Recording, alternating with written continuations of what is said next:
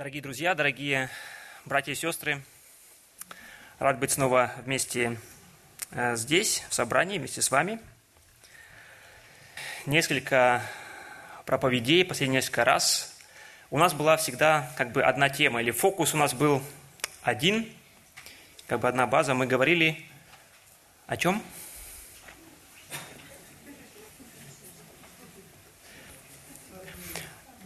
Ну да, мужья забыли, а жены обычно помнят, о чем были проповеди. Потому что жены, э, как сказать, э, проповеди были о мужьях, да? Правильно? Э, в прошлый раз мы говорили, помните, о любви. Мы говорили о том, что муж призван любить свою жену.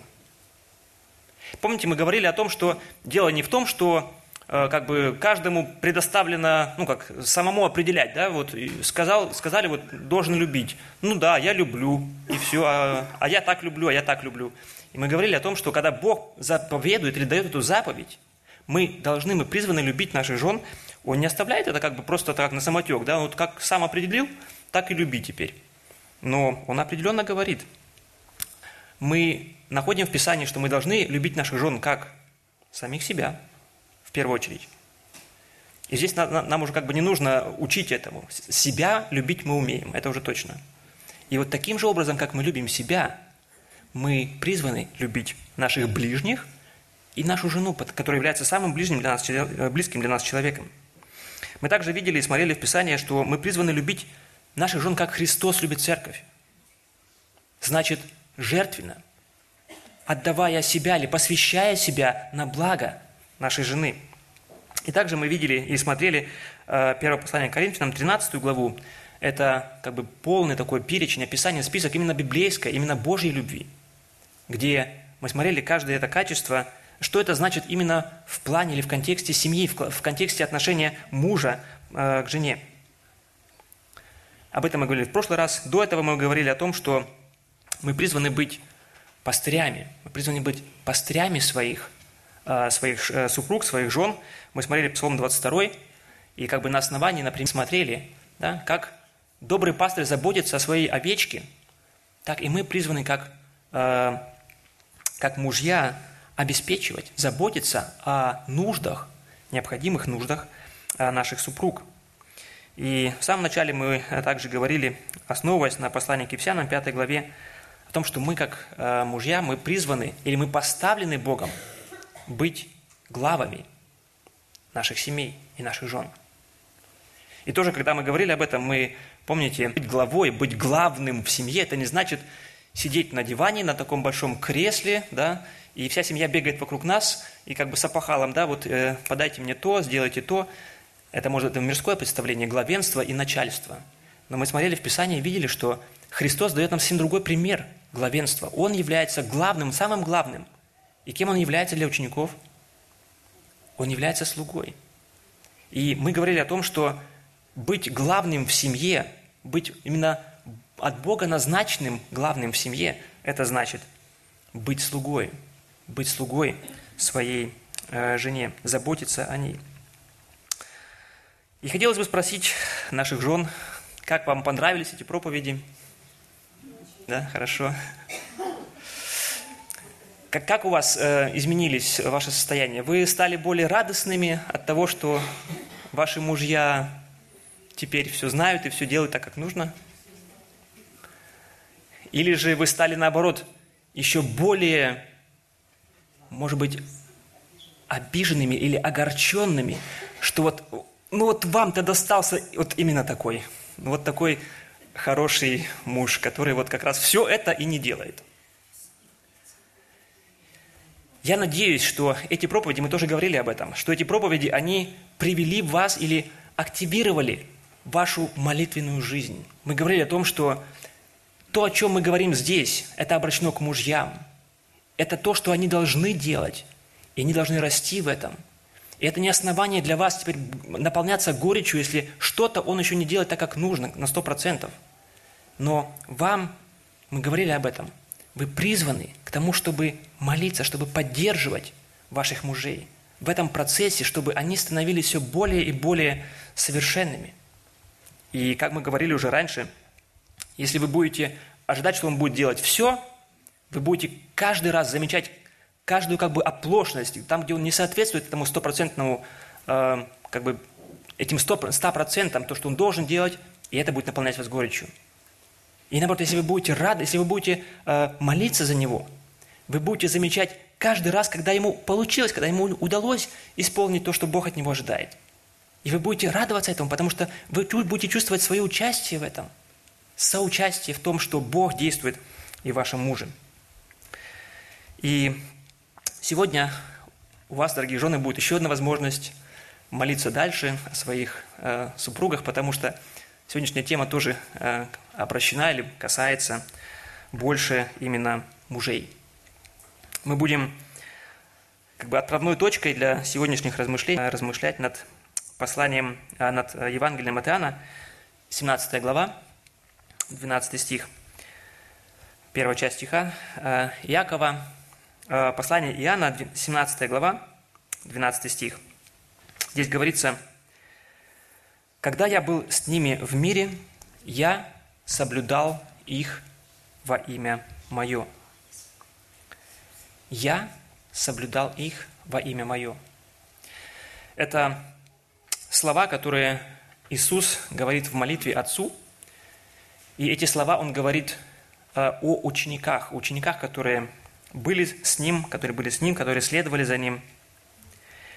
И сегодняшняя проповедь, я назвал ее «Пророк», «Пророк в своем Отечестве». Мы будем говорить сегодня о роли мужа, о роли мужа как пророка в своем доме, в своей семье – мы будем смотреть на пример Христа, мы будем сравнивать служение мужа или обязанность мужа в, э, семье со служением ветхозаветных пророков э, в Израиле.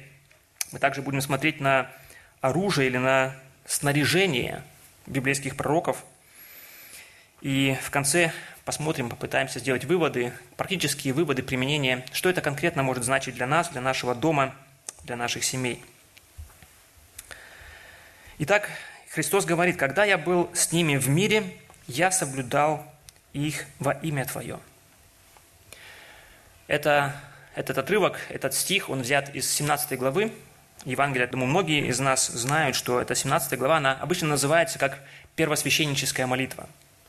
То есть это молитва, эта вся глава, она заключается именно, записана э, молитва Иисуса Христа, где Иисус уже незадолго, совсем незадолго до того, как он будет предан на распятие, он молится Отцу и ходатайствует, именно просит Отца за своих учеников, поэтому как бы она называется первосвященническая молитва. Но это не только, он не только это делает здесь. Это молитва именно последняя, или одна из последних. Уже в заключении его жизни, его, его служения, и в этой молитве он как бы тоже, мы видим, как он подводит итог – подводит итог своему служению, то именно здесь он описывает, каким образом он оценивает свое служение. Служение также и своим ученикам. И если мы смотрим на взаимоотношения ученика, э, учеников со Христом, они были многосторонние, многогранние. И заметим, что из всего того, из всех тех взаимоотношений, какие были у Христа с его учениками, он подчеркивает или указывает здесь именно это, что он заботился, что он соблюдал учеников во имя Отца Небесного. Именно об этом он говорит. И что же это значит? Что значит соблюдать во имя Твое, соблюдать во имя Отца Небесного? Ну, по крайней мере, мы можем сделать как бы два вывода здесь, что если он говорит, что Христос говорит, что он соблюдал учеников во имя Отца Небесного – что есть и другие имена, кроме Отца Небесного. И эти имена, они как бы претендуют на то, чтобы люди следовали за ними. То есть есть опасность того, что ученики в тот момент, и мы, все люди остальные, мы можем следовать другим именам, кроме имени Отца Небесного. И если мы вообще это слово, это выражение во имя Твое Именем обозначалась как бы сама личность того, чё, о, чем, о, о ком говорится. То есть здесь, говоря о том, что он соблюдал во имя Твое, соблюдал во имя Отца Небесного, означает, что он соблюдал их для Бога. Мы видим такой пример такого слова, употребления этого слова сочетания в притчах, 18 главе 11 стихом. Притчи 18 глава, 11 стих, здесь говорится, «Ибо Господь крепкая, имя Господа – крепкая башня, убегает в нее праведник и безопасен». То есть мы понимаем, что здесь говорится не о том, что имя Господа как просто как написание какое-то или звучание этого имени, что оно является крепкой башней для праведников, куда могут убегать они во время а, опасности. Но говорится, если употребляется это имя Господа, указывая на него самого. То есть имя Господа – это то, что определяет, что он сам, кем он является. Сам Господь.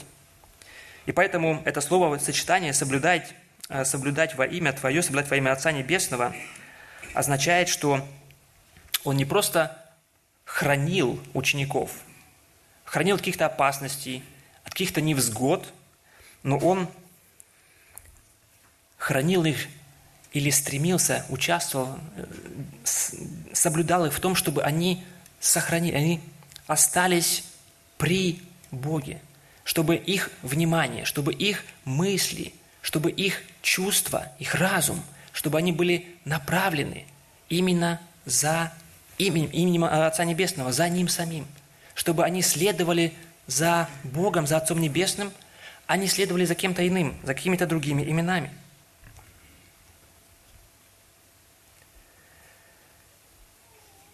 И смотря на Христа, на то, что именно в этот момент, момент, когда Он подводит итог своего служения, и видя то, что Христос говорит именно об этом, о том, что как бы Христос определяет свое служение своим ученикам именно тем, что Он соблюдал своих учеников во имя Отца Небесного, мы можем также и заключить, что это очень важно, что это очень важное служение – которое он совершал.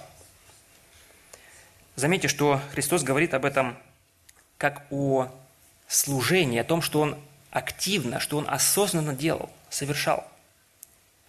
Он принял решение и делал это, активно участвовал в этом служении сохранения учеников в следовании за Отцом Небесным. Опять же, мы можем э, сказать, что просто размыслить и подумать, Христос, оставил вечность, чтобы стать человеком. И все время, которое он находился здесь, он не занимался какими-то пустыми делами, которые были не нужны. Не для этого он пришел сюда. Поэтому все, что Христос делал, имело очень большую значимость и важность. Притом, подумайте, что, ну, представьте, да, вот смотрите, Христос говорит, что Он соблюдал, то есть Он хранил, охранял учеников от того, чтобы они ушли куда-то, в другую сторону от следования за Господом, за Отцом Небесным.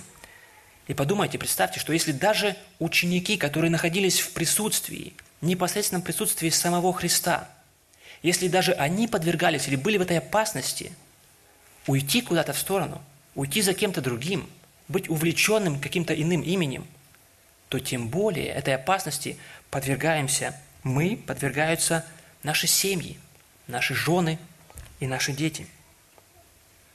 Потому что в мире и сейчас, как и тогда, существует множество имен, так называемых множество имен, множество идей, множество философий, которые претендуют на то, чтобы увлечь нас за собой, чтобы следовали, чтобы мы следовали за ними – вместо того, чтобы следовать за Отцом Небесным.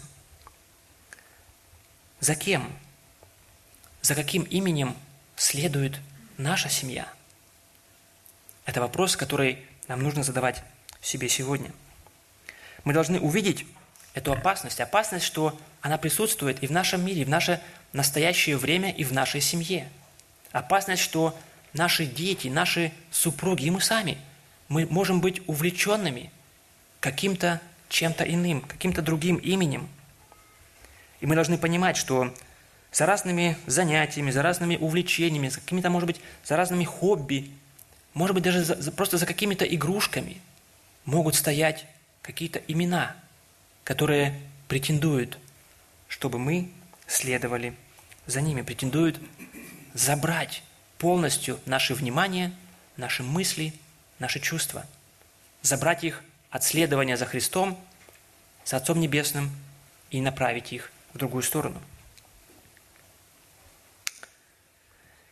Если мы, смотря на Христа, на то, что как Он, каким образом Он служил своим ученикам, что Он делал для своих учеников, Он говорит о том, что Он соблюдал их во имя Отца Небесного, мы можем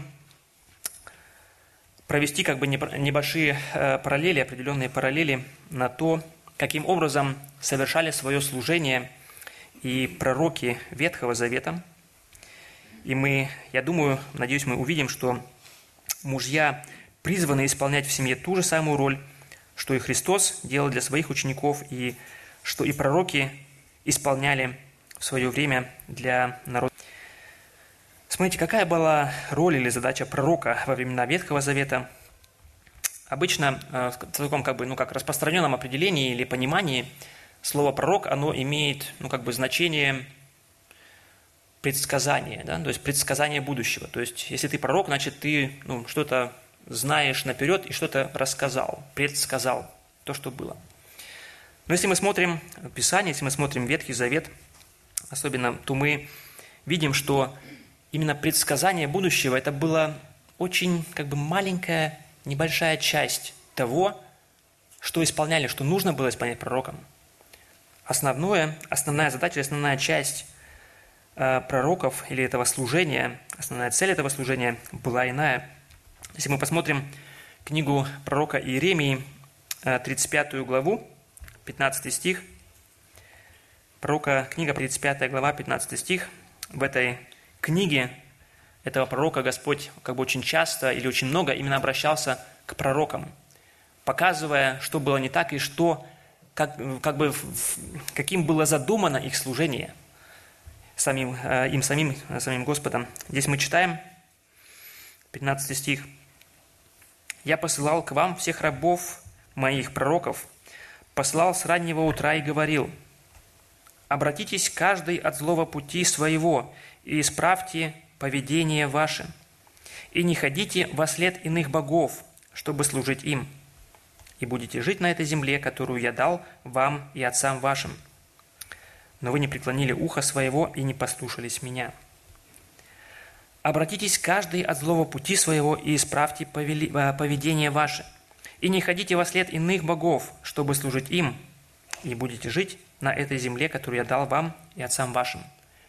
То есть это то, что Господь говорит, что Он делал, что Он совершал через пророков. Это была та цель, которую, для которой Он посылал пророков. То есть мы видим, что основной задачей пророка Ветхого Завета была именно передача, передача слов от Бога.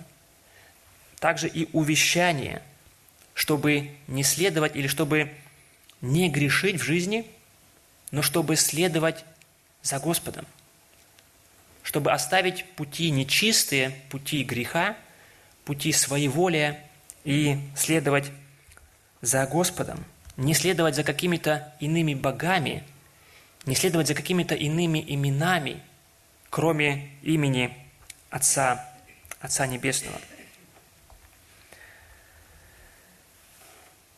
Иными словами, пророки были, или роль пророков, или их служение были призваны к тому, чтобы содействовать процессу освящения тех людей, кому они служили. Так мы видим, что Христос служил своим ученикам, соблюдая их во имя Отца Небесного.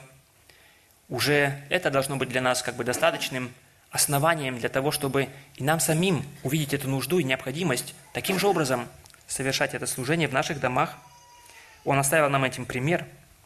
Мы, как мужья, мы знаем, что мы призваны относиться к нашим женам, как Христос относился к церкви. А то это и было как бы основание, это было основание, это был фундамент церкви. То есть здесь мы видим как бы непосредственное отношение Христа к церкви. И Бог возлагает на нас, как мужей, ту же самую обязанность и ответственность соблюдать наши семьи, во имя Господа. И нам нужно увидеть и понять, что наши семьи находятся или нуждаются, они находятся в опасности и нуждаются в том же сохранении, охране, где мы должны, как мужья, участвовать в этом или э, содействовать тому, чтобы наши семьи, наши жены, они следовали за Господом, чтобы их внимание, их мысли, их разум, их сердце, чтобы они были направлены в следовании именно за Ним. Если мы сознаем, понимаем, видим эту опасность, эту нужду, в которой находится наша, а, э, наша семья, каким же образом мы сможем эффективно исполнить это служение? Каким образом мы участвовать в этом процессе, чтобы соблюдать, сохранять наши семьи во имя нашего Господа. Мы должны или мы призваны, мы можем пользоваться теми же самыми инструментами, которые были и у пророков в свое время. Мы читали из э, книги пророка Иеремии, призваны, пророки были призваны передавать Слово Божье для народа, кому они служили. Точно так же и мы, как мужья, как отцы, как супруги, как главы наших семей, призваны передавать именно Божье Слово, учить Божьему Слову наши семьи. Если мы смотрим на Христа, то то же самое мы видим и у Него. Смотрите, если э, смотрим на контекст э, того стиха, о чем мы, с чего мы начали сегодняшнее рассуждение, если мы смотрим на 17 главу, то мы много раз видим о том, что делал Христос, или каким образом Христос именно достигал этого результата, что Он сохранял а, учеников своих во имя Господа Иисуса, а, во имя Господа, во имя Отца Небесного. Мы читаем а, в книге в Евангелии от Иоанна в 17 главе 6 стихом, в начале стиха здесь говорится «Имя Твое человеком, которых Ты дал мне от мира». Я открыл человеком, которых Ты дал мне от мира – то есть Христос учил учеников или открывал, рассказывал им, знакомил их с Богом, каков Он, каков Его характер, каковы, каковы Его мысли, каковы Его желания. Также 17 глава, 7 и 8 стих здесь говорится, «Ныне уразумели они, что все, что Ты дал мне, от Тебя есть, ибо слова, которые Ты дал мне, я передал им. Слова, которые ты дал мне, я передал им. Это то же самое пророческое служение, которое Христос исполнял в отношении своих учеников. Еще э, Моисей в своем пророчествовал, э, говорил о Христе, о том, что пророка, как меня, помните, восставит или поставит для вас Господь. Его слушайте. Он передаст вам слова, которые я скажу ему – Здесь Христос говорит, что Он исполняет это, это, это пророчество. Он является этим э, пророком, который провозглашает, который передает эти слова, слова Божии ученикам. И также 14 э, стихом еще раз он говорит, «Я передал им Слово Твое».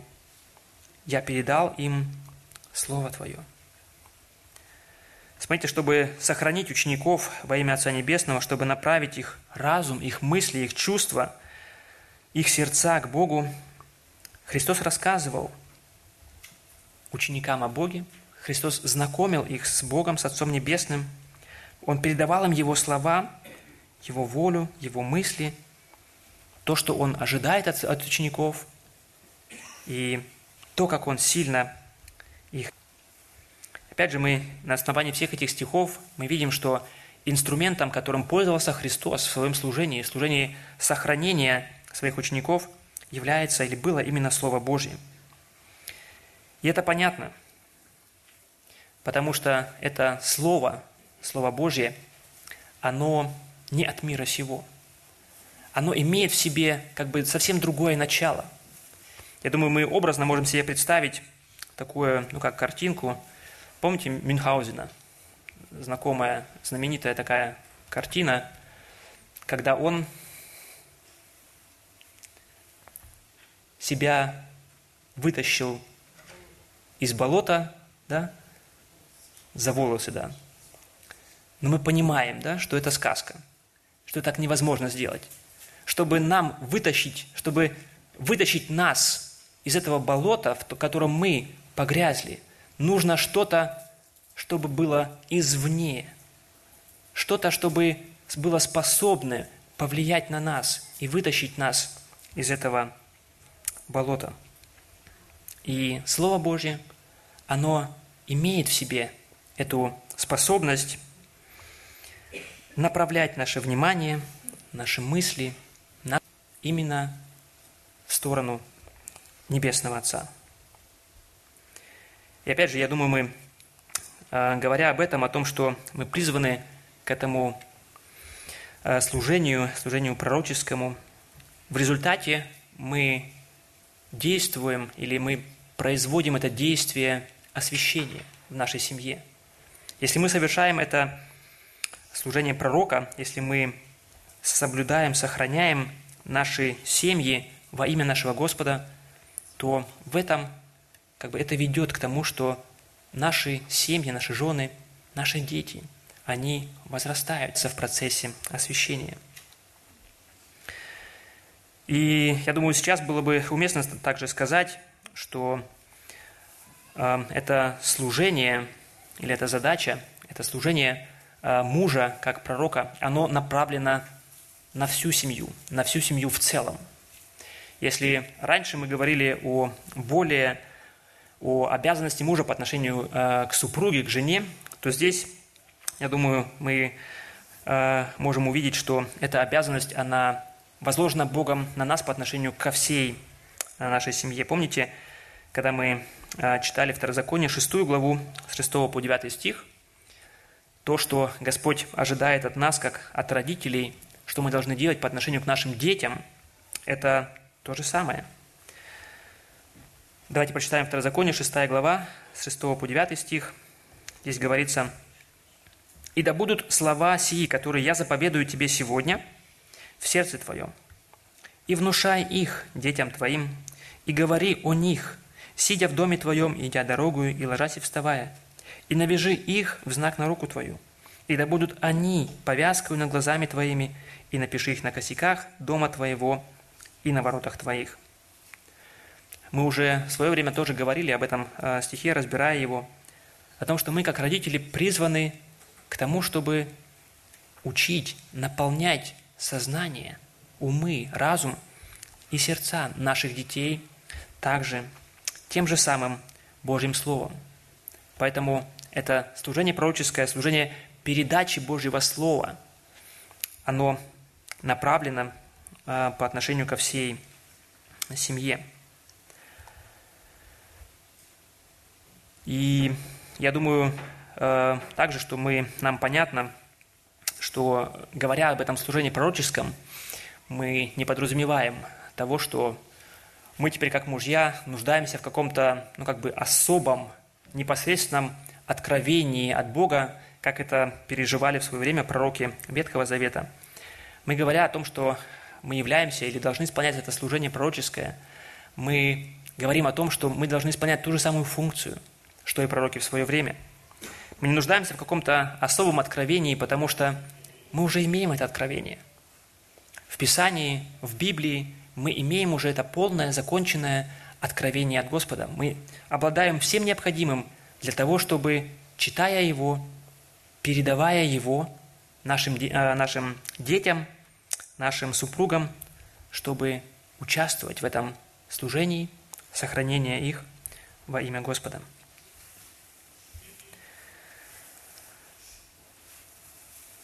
Я думаю, для нас будет очень важно э, сегодня проверить, каким образом развивается, как бы развиваются наши семьи, в какую сторону мы движемся, какие цели мы преследуем, и соответствует ли то, что мы делаем в наших домах, мы как мужья, соответствует ли это именно тем целям, которые Господь поставил перед нами – В отношении наших жен нам важно еще раз проверить сегодня, переживаем ли мы, заботимся ли мы действительно о ее духовном состоянии, знаем ли мы, что она сейчас переживает, где она сейчас находится, знаем ли мы, за каким именем она следует в данный момент или что влечет ее в данный момент. Мы не должны ограничиваться только устройством быта, зарабатыванием денег. Все должно быть на своем месте. Мы говорили о том, что и это важно. Важно тоже и для нас, как мужей, обеспечивать необходимое для нашего дома, заботиться, как пастырь заботится о своих овечках, но все должно быть на своем месте – мы не должны ставить это теперь превыше всего, какую-то материальная обеспеченность, материальный какой-то высокий уровень, или просто ставить довольство нашей жены во главу всего. Мы, как пророки в наших домах, призваны сохранять наших жен во имя Господне, чтобы и их мысли также, их чувства, их разум все больше и больше были направлены в следовании за нашим Небесным Отцом. Мы должны содействовать процессу их освящения. Также и в отношении детей.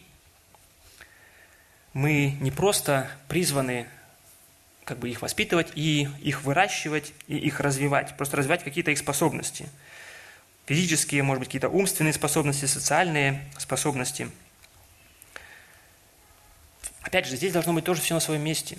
Если мы отдаем наших детей или э, учим их чему-то, мы должны дать себе как бы ответ, или мы должны знать ответ на вопрос, почему и для чего мы это делаем. Опять же, опасность, опасность э, существует, что мы, занимаясь воспитанием, занимаясь развитием наших детей, все наше внимание именно направим на то, чтобы они были развиты физически, эмоционально, каким-то образом умственно, чтобы они умели себя вести, были хорошо воспитаны. Но все это хорошо только если это является действительно выражением, что этим самым они могут послужить Богу. Если же при всем этом умении они являются или будут духовно некомпетентными, если они не будут знать Господа, не будут знать Его Слово, мы вырастим как бы умелых, развитых людей, которые будут уметь себя вести, но которые не будут знать Господа. А это для них самое важное. Опять же, мы должны сказать, что это не значит, что теперь нельзя отдавать наших детей в какие-то кружки или на какие-то секции, но все это должно содействовать, чтобы наши дети, так же как наши супруги, чтобы они пребывали, чтобы они следовали за нашим Господом, чтобы они следовали за именем нашего Господа, Отца Небесного и Иисуса Христа. Поэтому мне нужно знать, почему, с какой целью я отдаю своего сына на футбол. Или, может быть, на какую-то другую секцию. Я должен знать, почему я на танцы или учу ее музыке. Опять же, мы можем э, привести такой пример или сравнение. Смотрите, Христос тоже мог бы заниматься развитием своих учеников. Помните, что Христос доказал, что Он является лучшим рыбаком, чем Петр? Кто был лучший рыбак, Петр или, или Иисус? Христос.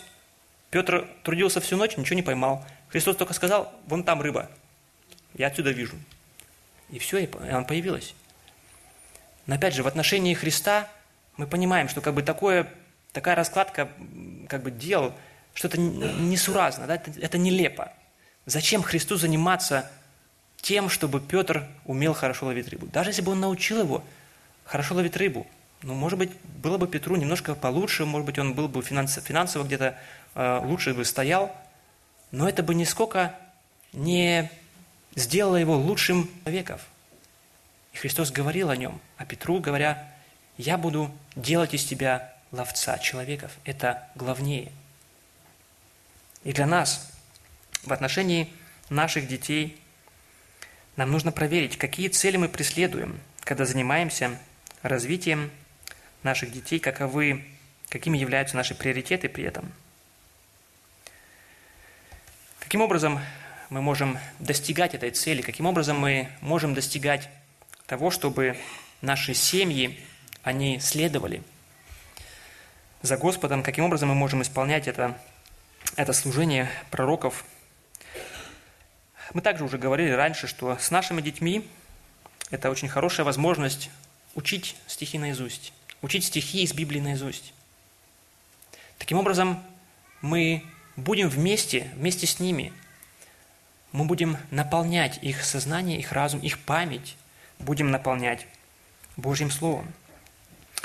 Это хорошее основание, на котором мы потом можем учить их, говоря об этих стихах, уча их наизусть, говоря о них потом, мы можем знакомить их с Богом, можем выбирать такие стихи, которые открывают именно характер Бога, которые знакомят Его, знакомят наших детей с Богом.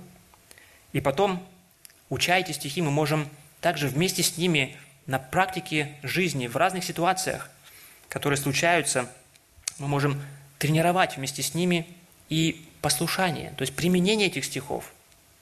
Таким образом, тренируя в наших детях это следование, следование за нашим Господом.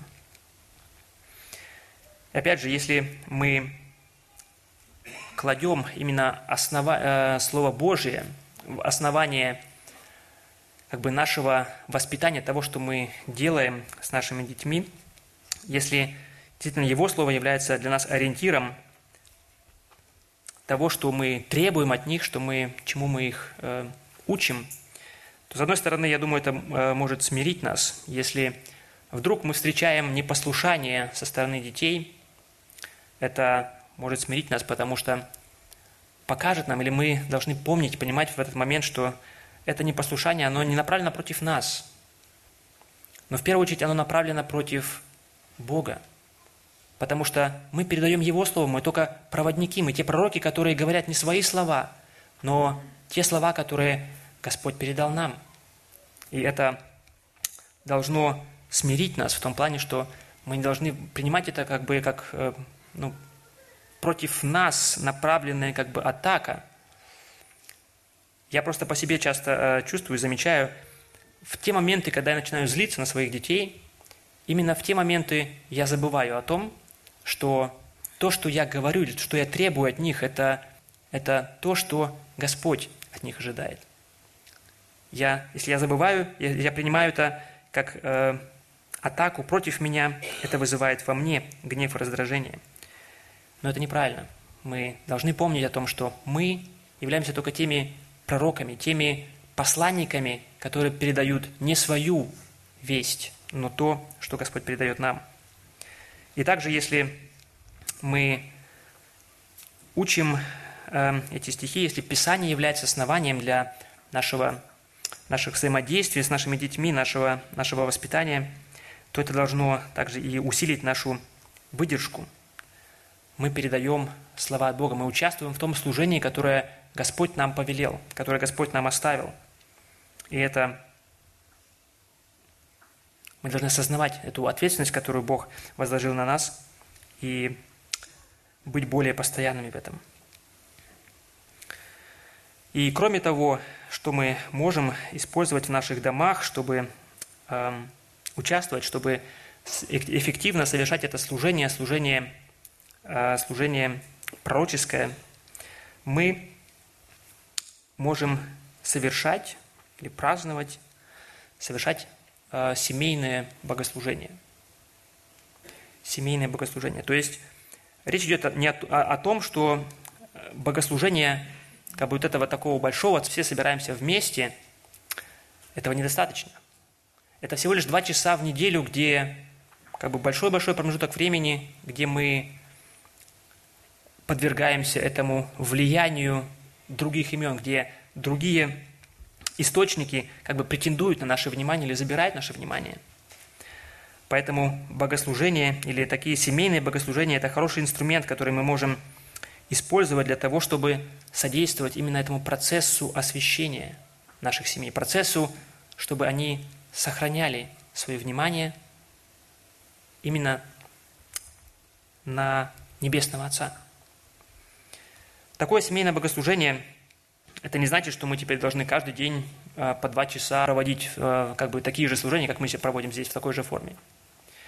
Но такие семейные богослужения, они могут длиться коротко, в зависимости от э, э, возраста, может быть, детей, насколько они способны э, концентрированно слушать, оставаться как бы э, ну, где-то неподвижно. Это может быть просто 15 минут в день. Но это время, когда мы, как семья, собираемся вокруг Божьего Слова. Для того, чтобы прославить Его – для того, чтобы, помолившись, воспевши Ему, прославить Его, и для того, чтобы, читая Писание, размышляя над ним, каждый день иметь это основание, основание для того, чтобы наши мысли, наши дела, они соответствовали, чтобы они были направлены на то, чтобы следовать за нашим Господом. Таким образом, мы дадим, мы сможем дать место Божьему Слову в нашей семье. Таким образом, мы можем э, осуществлять это пророческое служение э, в нашем... Вы посмотрите на историю церкви.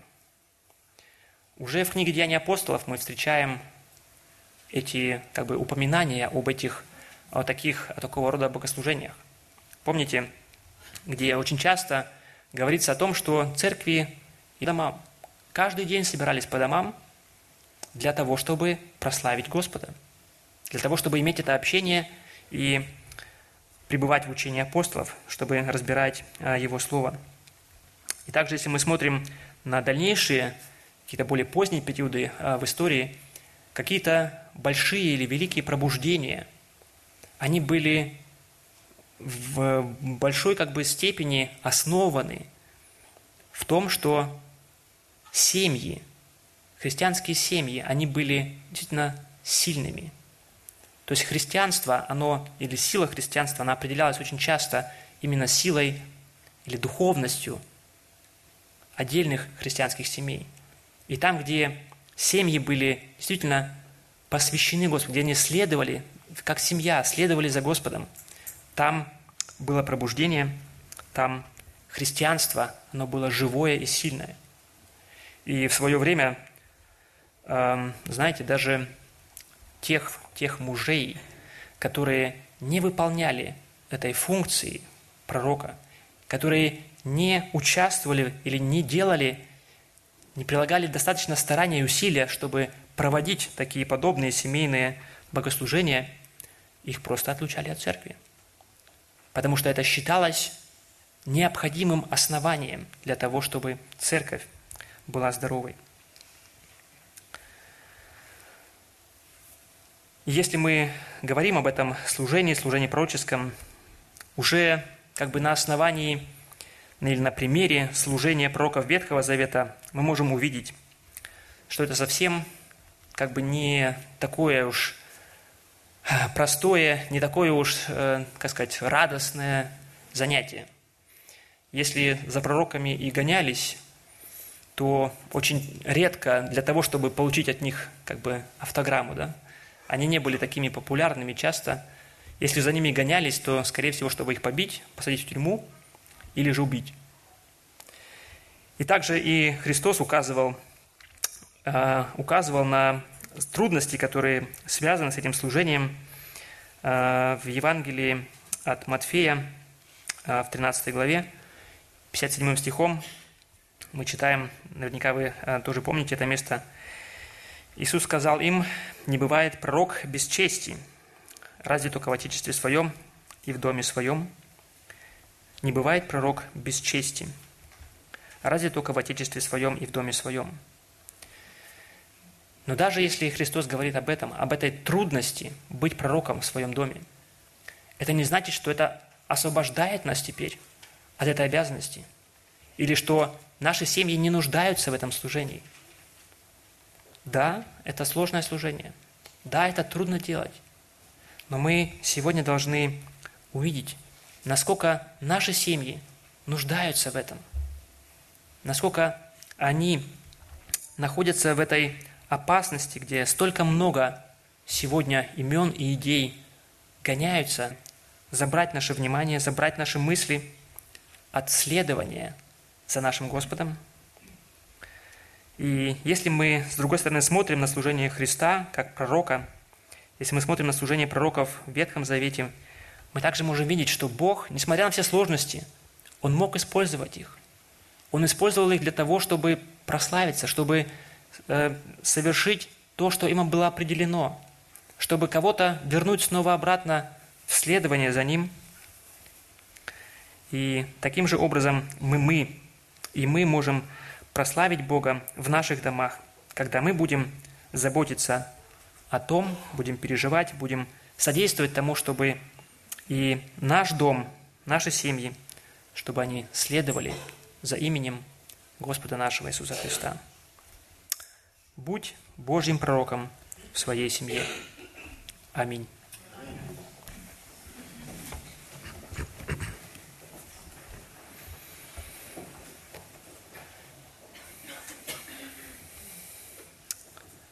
Господь Иисус, спасибо Тебе еще, еще раз за Слово Твое, которое Ты оставил нам, где Ты говоришь и открываешь нам и волю свою, и открываешь нам многие пути, каким образом наши семьи и наши дома, они могут быть сильными, могут быть живыми в этом следовании за Тобою.